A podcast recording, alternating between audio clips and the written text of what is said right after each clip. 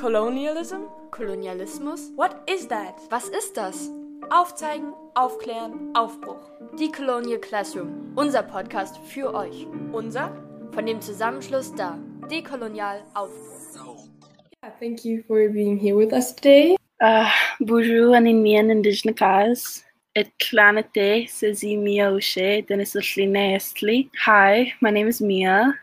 I would say that the turning point for me, learning what it was and how it affected me. All right, uh, thank you so far. This was the first part of this interview. To listen to the rest of this podcast, check out our Spotify page.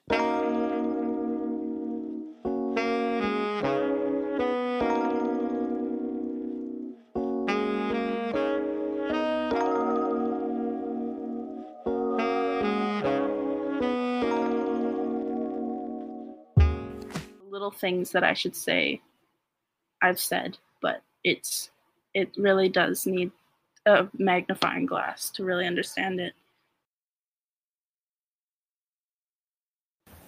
Wow. Um, and would you say that at least the Canadian education system does anything to teach the children about that horrible past? So, what I would say about the Canadian education system is that they paint themselves in a pretty good light. Um, like I mentioned earlier, this is seen as Canada's dark past, Canada's dark secret. Because when you think of Canadians, you think, oh, maple syrup, moose, polar bears, um, saying A, being polite, being kind. That's considered the Canadian stereotype. It's not the same for us.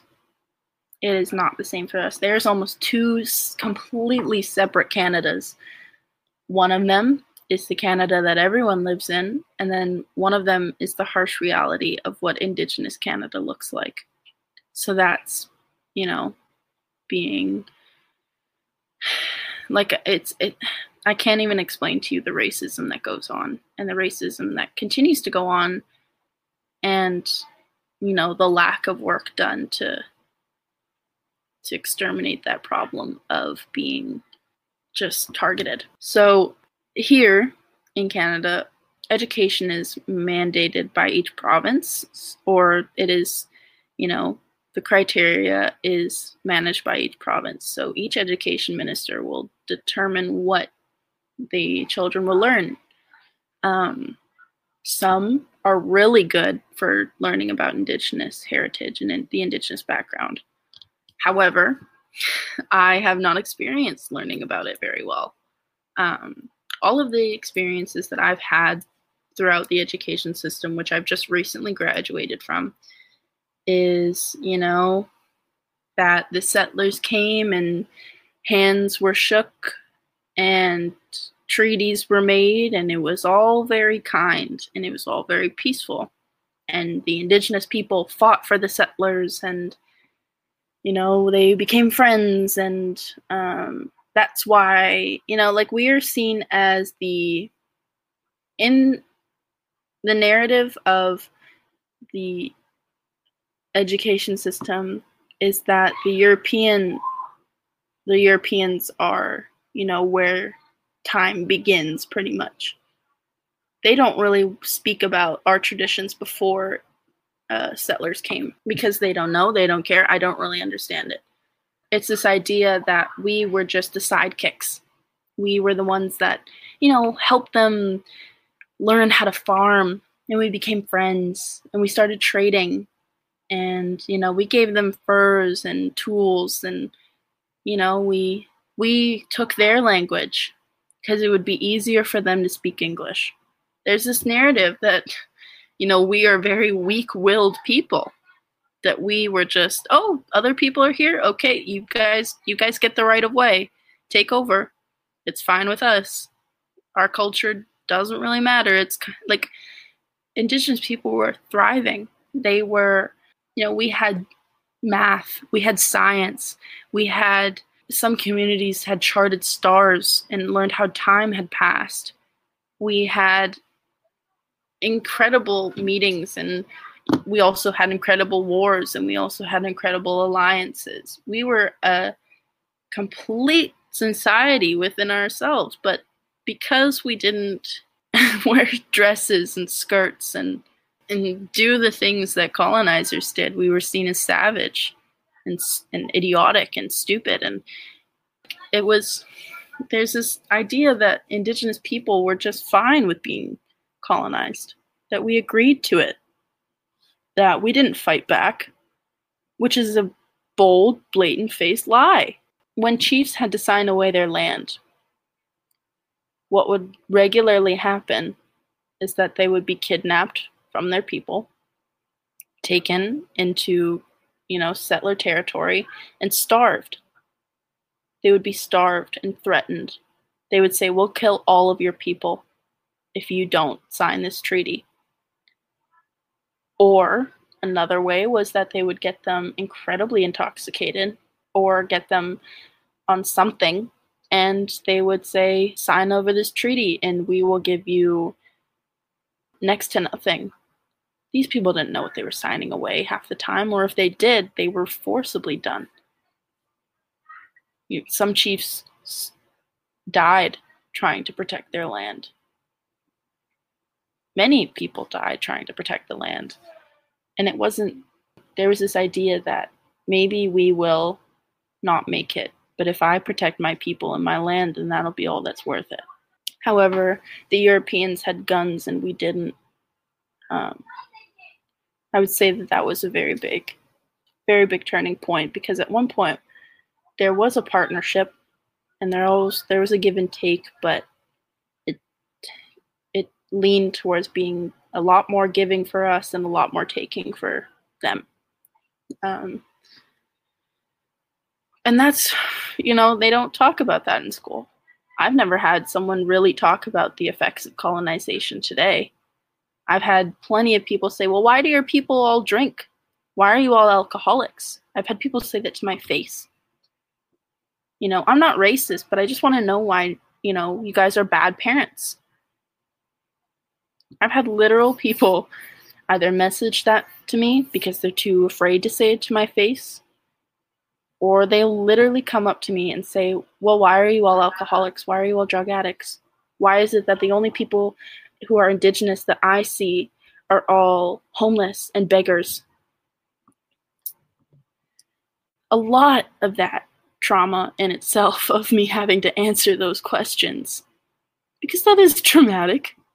A lot of that could be, you know, avoided were it said in school that trauma and mental health, which is severely deteriorated, usually turns to unhealthy coping mechanisms.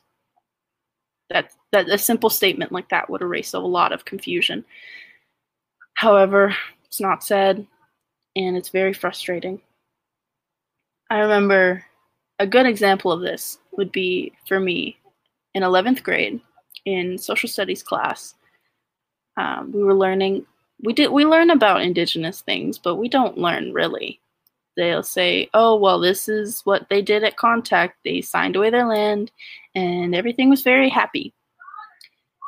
Um, that's what I heard in school it definitely wasn't the same way that I felt as a person. You know, I didn't feel like as though everything was taken peacefully. But um, I remember in school, we were told um, when Frenchmen and Native women fell in love and got married, they had kids which were named the Métis. Now, I've, I haven't explained the Métis so far, but the Métis is pretty much a completely separate um, identity under the umbrella term Indigenous, which includes First Nations, Inuit, and Métis. So those are three different groups, all with different, you know, rights within the eyes of the Canadian government, and you know, it's it's a complicated, tricky process of labeling people, which I don't understand. But um, the Métis are a separate society, a separate community. Um, they developed their own language, which was, you know, kind of a riff on French, kind of a riff on Ir- like the language of the Iroquois, and um, they had their own dances, music, traditions, costumes, ceremony. You know, they when and they were born out of the settlers coming to North America from the beginning. You know, just because someone's half native and half white doesn't mean they're Métis automatically. The Métis were, you know, made from a different community coming out of the Red River settlement, which is here in Winnipeg. And so they had their own language culture. But that's the thing that frustrated me the most was that I remember putting my hand up as soon as my teacher said that, and I said, That's wrong. And he said, What do you mean? And I said, Indigenous women and French men didn't just, you know, marry, have kids, and say, Okay, that's fine. We have a new culture now. That's a lot of raping and pillaging that he had just not mentioned at all. And that's the narrative, like I said. It's that everything was very peaceful and there was no violence, no aggression, no resentment, and things were done, you know, properly. They were not done properly at all, not whatsoever. So that's my frustration. One of my deepest frustrations is knowing that I that my people are constantly misrepresented, whether that be in the education system or in the media. It's really just it's a, it's a struggle because you want to see people who look like you and who have values like you, but you're just, you know, you're just a dirty Indian. So, and also, Canada doesn't talk about us. If you were to see, you know, like other countries, they talk about their Indigenous people a bit. I've met with people from other places like Japan. I've met with people from places in, you know, South America or from Europe. I've met people who lived in Great Britain, which was the place that, you know, owns Canada, and they know nothing about us. I've met Americans who thought that native people were like was like it wasn't a real thing. I've had I've met Americans, literal Americans who are my age who've said to me, "Oh, I didn't know you guys still existed. Which is not which is not true, but it's also done on purpose. You know, Halloween costumes that depict us or, you know, in movies and media where we still, you know, they still make it seem like as though we live at a teepees or igloos and we still, you know, we don't do those things. We'd want to, sure, but we can't do them anymore. Um because but that's what it's that that's what it does having us as mascots it it makes us seem as though we are not you know real people who are alive and breathing and existing despite everything that they've done to make it so that we weren't so the school system is very frustrating to say the least they're doing more but they certainly didn't do anything during my mother's time and they did very minimal during my time in the school I have friends with little siblings who are saying that, you know, they're learning how to say numbers in Ojibwe and Cree, and I almost cried learning that. So I still don't know those, but um, you know, that wasn't done without a lot of work, a lot of hard work in by indigenous activists and you know, it's it's really it's really good to see now, but it's not very common for them to continue the appreciation out of elementary school and into middle school and high school. So the school school system failed us in many ways. Um, I believe they're trying to do things now. I can't completely verify that due to the fact that I'm not in kindergarten, but um, yeah, it's there's always more to be done in these types of situations. Um, so you told us that in the pyramid the man stands above the woman, so there already should be like a connection of feminism and anti-colonialization. Um, so, as what do you define this connection? What does it mean to you? That is really, really. Oh, okay. I'm really excited to answer this one. um, So, when you see the way that women and men are treated throughout history, it's a huge, huge gap. Whether that be the wage gap, whether that be rights, freedoms, abilities, um, you know, decisions that are able to be made about your own body. You know, those have always been held by the men. Um, and it's been fought for by the women. Um, let's take the example of voting rights.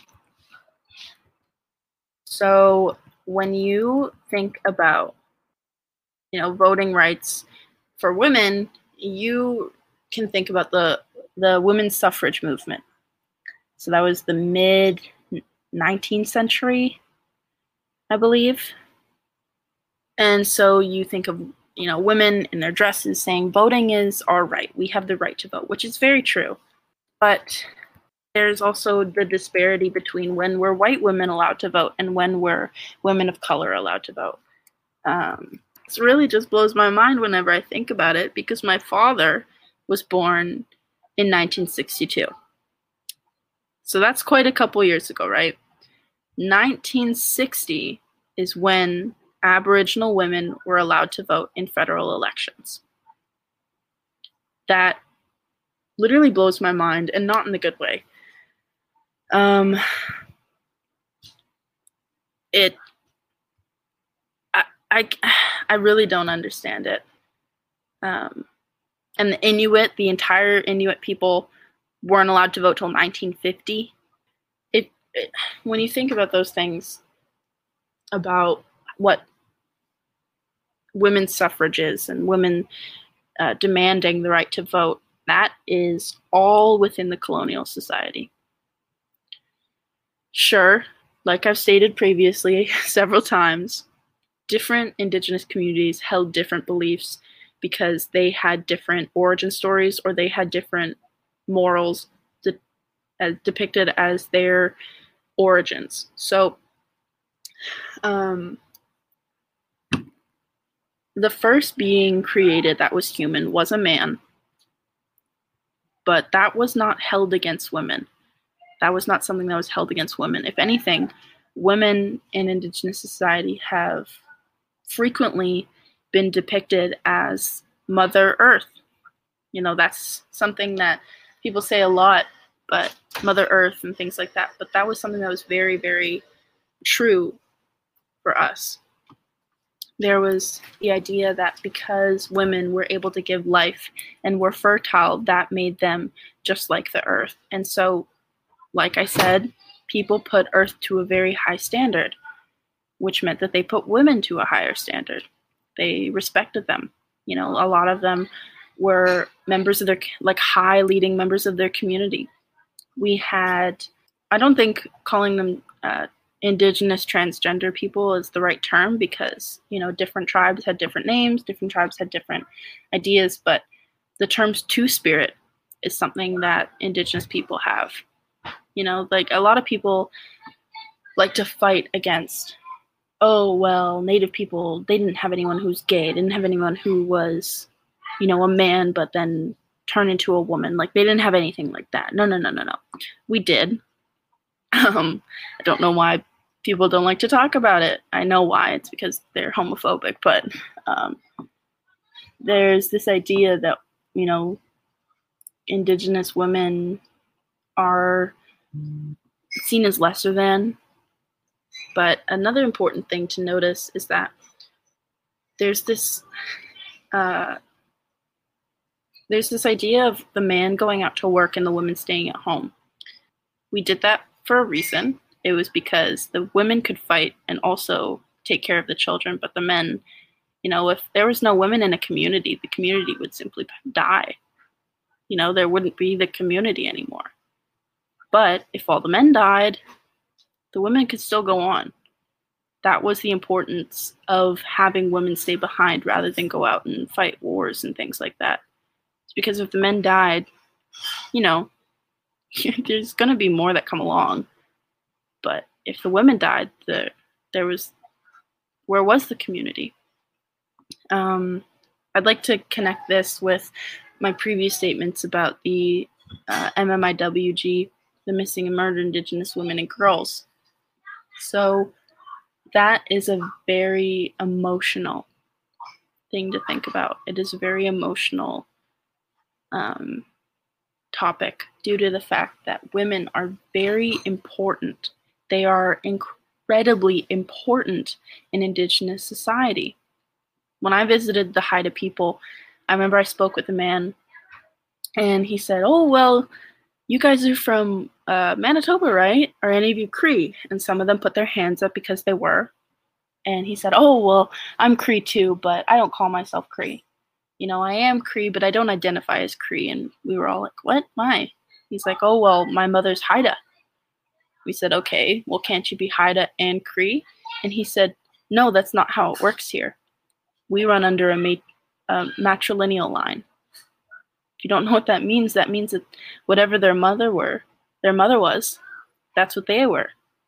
So, because his mother was Cree, he said, Well, I'm Cree, but I don't identify it as it because my mother is Haida.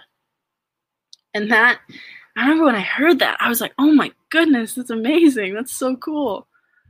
Um, and then I got sad because I thought, okay, well, I wonder what my culture and traditions do. I don't know, but um, what the difference between like let me explain this. Decoloni- decolonization and feminism are inc- like intertwined. Because you cannot decolonize without lifting women up. You cannot decolonize without erasing the idea of what you know, a proper couple looked like. If you want to say that you're decolonizing, but you're also homophobic, I really don't think that you're decolonizing properly. If you want to say that you're decolonizing, but still think that women should work for men and do everything in the household for men without being asked, then you are not decolonizing. It's a many different faced things, but it's um, women are extremely multifaceted and able to do many different things which is why they were so honored and revered in indigenous culture, pre colonization, might I add.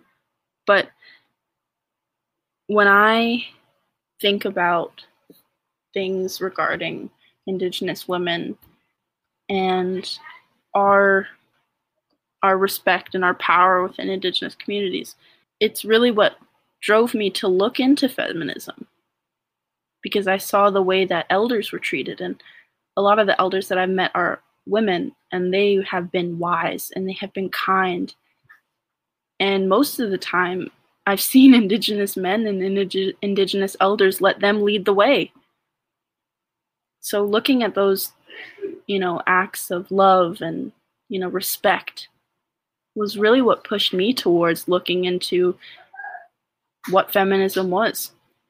Because I saw that and then I saw how I was treated in school and how I was told that, you know, girls aren't allowed, girls don't have ADHD, which they do, I have it, or girls aren't allowed to play sports or be big, which I play sports and I'm 5'11. Like, it's, it was many different things I was told that I wasn't allowed to do.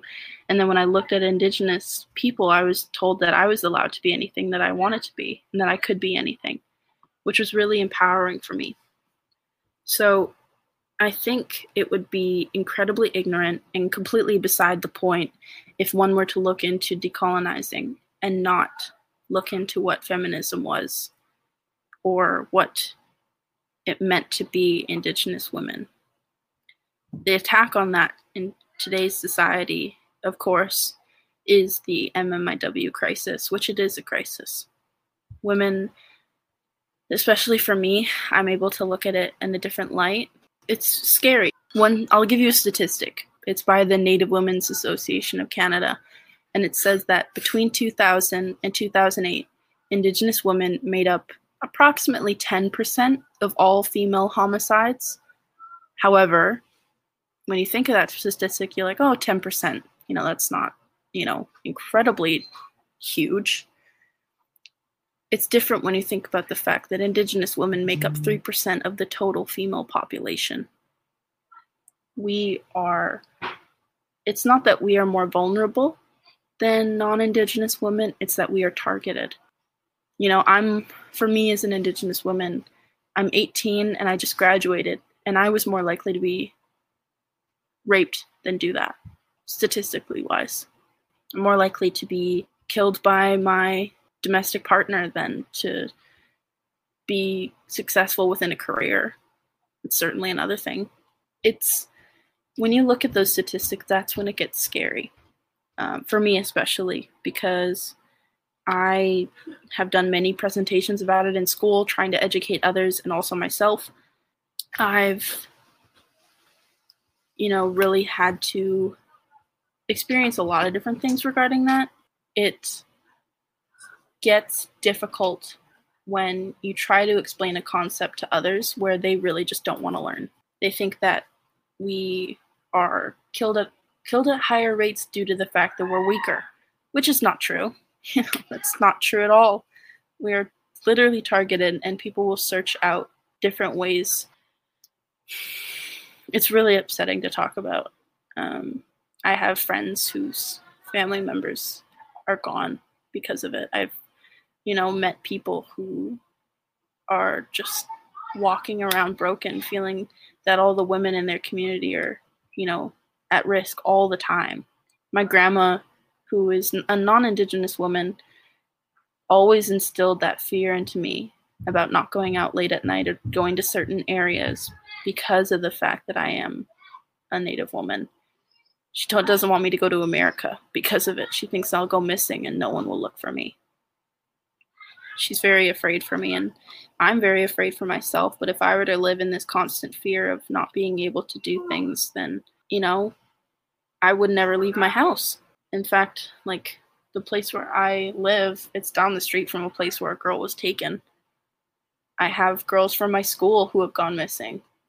You know i've met people who i've just never seen again. But the dangerous thing about this is that we don't have any really accurate statistics, even the ones we do have, are probably underreported due to the fact that police mm. don't care as much. I guess I don't really know how to put it, but it's it's definitely the feeling that you know when I was younger, I was really afraid of me going missing and no one would look for me. So the importance of feeling safe and protected comes at a very high value, but it is not very freely given. I, I don't really have to explain the the difficulties of the police force and uh, people of color, but that's that's another thing that gets in our way of justice and of being believed. Yeah, it's really difficult to talk about, um, but it's really important to talk about. Yeah, thank you for getting so detailed and personal lies too there. Um, we would just ask you another question uh, of how the COVID 19 crisis maybe starts a whole another aspect of uh, injustice. Okay, so um, yeah, that's really good to. That's another way to bring it into the today perspective for other people. But um, COVID 19, like a lot of people are really, really scared right now. And, you know, they're afraid that they'll get sick and they'll leave their families or their family mm-hmm. members will get sick. And it's horrible. It's very terrifying. But this pandemic isn't the first one that Indigenous people have gone through. I think that when you think about it in today's perspective, that when you think about it in today's life and how afraid people are and how many safety measures or precautions that they're taking. We're taking these measures because we know what we're fighting, because we know what we're against and what what's happening. That's because it's being reported in the news constantly. But um, and it's just people didn't have that. There's been many different, you know, ways that we've died from sickness when I went to Haida Gwaii, I had met with this girl, And she said, My grandfather was the chief of this island because we were touring different islands. She said he was the chief of this one. But when smallpox came, only five people left, and he was one of them. And we were like, Only five people left? What do you mean? Was there 30 people living here? She said, No. This island would have held up to 500. So, disease is a horrible, deadly, ugly, scary thing. I've heard lots of different things about disease and how it's truly affected us, and it's very frightening. But I think one thing to look at is that we're still here. You know, there's this idea that I can't even tell you how many times indigenous people have had to be afraid of disease, whether it's constantly been something to worry about within our communities, even today. So this isn't the first one that we've gone through, and it's not the first, and it's not the first one that we're going to survive, and it's not going to be the last one. It's not going to be the last one that we're going to survive, but um, for me to speak about how COVID 19 has affected the communities is pretty difficult due to the fact that I am displaced from mine.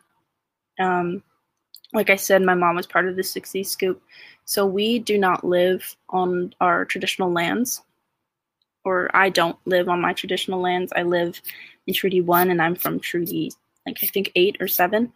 Sorry, I don't remember. I've never been there, but it's in Northwest Territories. So that's, I don't know if you guys know geography wise, but that is about a province or two over and a whole province up. So it's in one of the northern parts of Canada, and I am in one of the most southern parts of Canada. It's incredibly far, and I don't know anything about them really because of the fact that they are so remote and small. Um, I think like there's like 1,500 members of my band, um, and I don't know anything about them. I think I like three people live on reserve, three to five. And when you put that in perspective to like different bigger reserves here in Manitoba, I think my friend my friend's from Peguis, um, Chief Peguis Reserve, and it is like there's like thousands of people who live on that reserve. They have like a McDonald's, I believe, or I know from some my friend from Norway House in northern Manitoba, they have like a KFC. I think my reserve has like a hunting shop, and that's it. Maybe a hotel. That's really like it. Um, but I don't know about what's going on in my community because I've never been there. So it's hard for me to speak on how they're affected by COVID 19.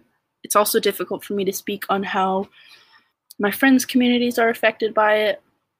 But at this point in Manitoba, I think the communities that are most affected by it are the colonies of the Hutterites they just got tested, I guess, like a couple of them, and they're all positive. Like a lot of them are positive, so that's where the majority of our cases are happening.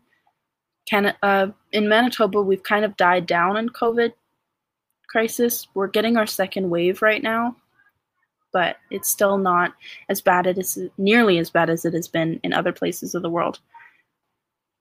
But if I were to speak properly on it, it would be I would be doing an injustice if I didn't speak about the Navajo Nation. So the Navajo Nation is in uh, America. So I've never met anyone who's Navajo, but it's a pretty big nation, pretty big community that spans over many different reserves.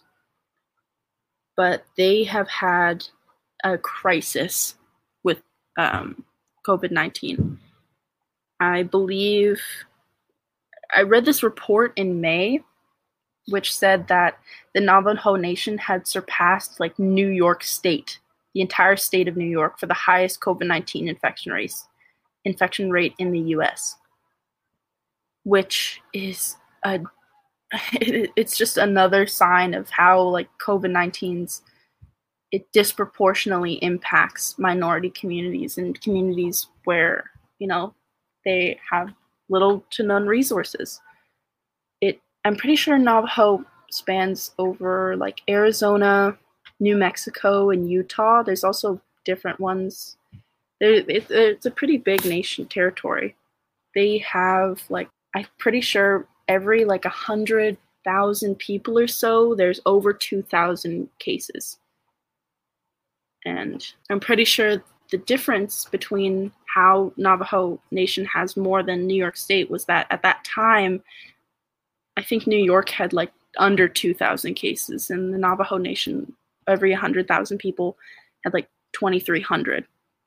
So, if anything, what COVID 19 has done is it's highlighted our issues, the ones that Indigenous people have been screaming about, begging about, you know, doing many different types of activism about regarding um, lack of resources. You know, I have two uncles who were adopted out of northern Manitoba, and they didn't have nurses in their in the, on their reserves, so they had to be flown into the city so that their mothers could give birth to them. If you can imagine living in a place where you are surrounded by people who are from your culture, but who are deeply hurting, and lots of them may be alcoholics, lots of them may be drug addicts, many of them you think of as family. Um, you don't have good education, and if you do want to get a good education, you will have to be displaced from your community and live in the city. I have numerous friends who have had to do that. One of my best friends, Emily, she is actually from a reserve in um, Ontario. She's from Shoal Lake. And she had to come to the city to get her education because she wanted to play basketball and she wanted to have as many opportunities as she could, but she still had to leave a lot of her family behind. And it was still incredibly scary because a lot of people who live on reserve, that's all they know.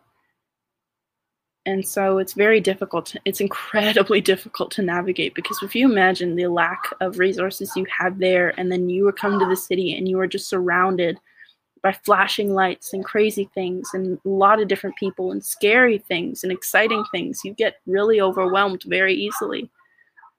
Um, but this crisis has just highlighted really what the problems within our communities are.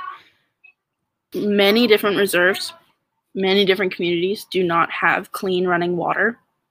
They do not have affordable housing. If they do have housing, most likely it does not have water. Heating uh, is a lot of issues. Like it, when I speak about things regarding the reserve, I am speaking from an outsider's perspective. I've never lived on a reserve. I've been on a reserved maybe once. I think I went to a powwow a couple a couple years ago, but you know, it's I'm still speaking from an outsider's perspective due to the fact that I've had a lot of uh, issues with my indigenous identity and I do not have the family connection involved. You know, my mother didn't have it either and my dad is non-indigenous. So I kind of walk around feeling like a question mark at times, but I have friends and I have elders and I have mentors who, who have coached and helped me through a lot of different things. But once again, like I am speaking from an outsider's perspective when I speak about the reserve. But I know probably more about it than the general Canadian.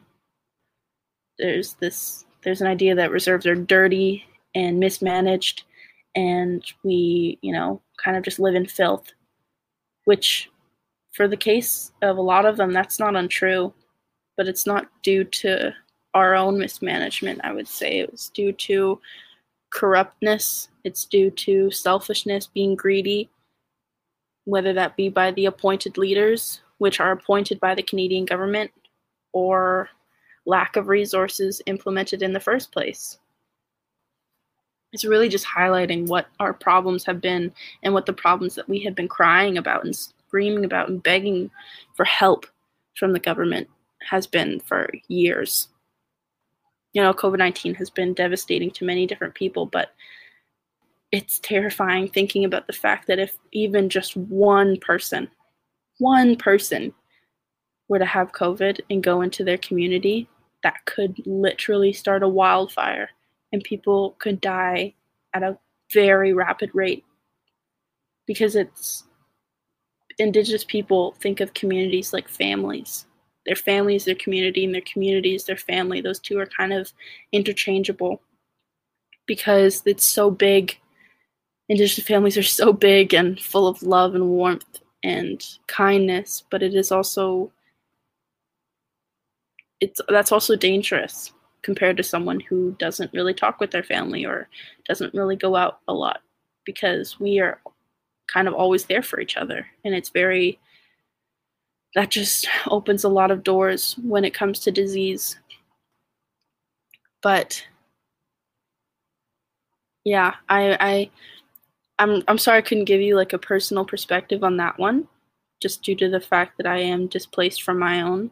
And um, like i said i have an outsider's perspective on a lot of different things but I've seen how it's affected my friends and their stress levels of wanting to protect their communities, but really not being able to do anything about it.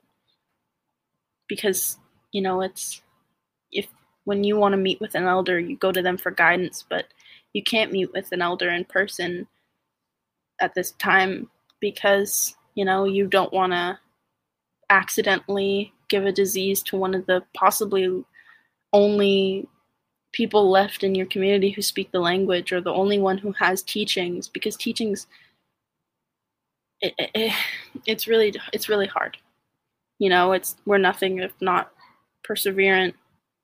That was again very detailed. Thank you for that. But uh yeah we're going towards the end now. Um so this podcast is mainly for students so now you have the time and space to tell them whatever you want. So what would you like to say to them in like one, two, three sentences? Oh, okay. Um, I would say to research the indigenous people of your area. That's the first thing I would say. The second thing that I would say is look deeper into your history and not just what your government would tell you. Because um, you never know what someone might be covering up. Because I think that you, for me personally, I think you should always question authority, but that's just me. And third, I would say research your identity. Understand where you come from, what your grandparents went through, what your ancestors have gone through, how everything in the world and how those little things and how big things have shaped the people who made you and how that should affect you. I think that's very important is trying to understand where you come from and what you are made of.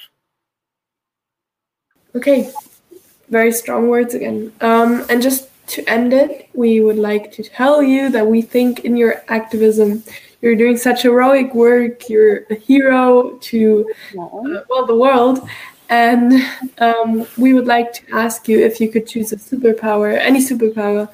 What would it be? Okay. Uh, if I could have any superpower, I think. Okay, this is really weird. I just thought about it now, but I think it would be the opportunity, like have the ability to know what can make someone else laugh. Really, just having the ability to make any person that I meet laugh and feel a little bit of joy. That is extremely beautiful. Thank you again for taking your time twice and for this amazing interview. Thank you. Honestly, not a problem. I really, I, I, anytime.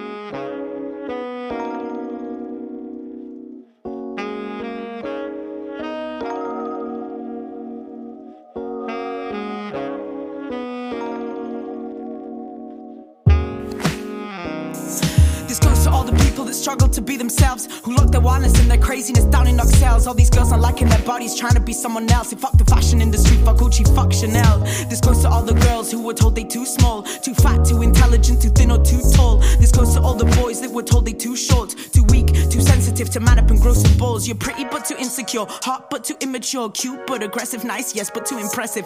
Thanks for the analysis, but who asked for your approbation? Do we really need to tick your boxes, fit your expectations? Fuck the system and its patriarchal motivation. The same system system that makes money out my menstruations. To all the single mothers who spend their lives in exploitation, your determination deserves a fucking celebration.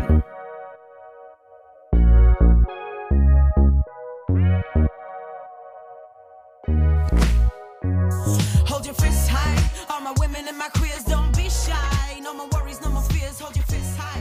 No more shame and no more tears till we die.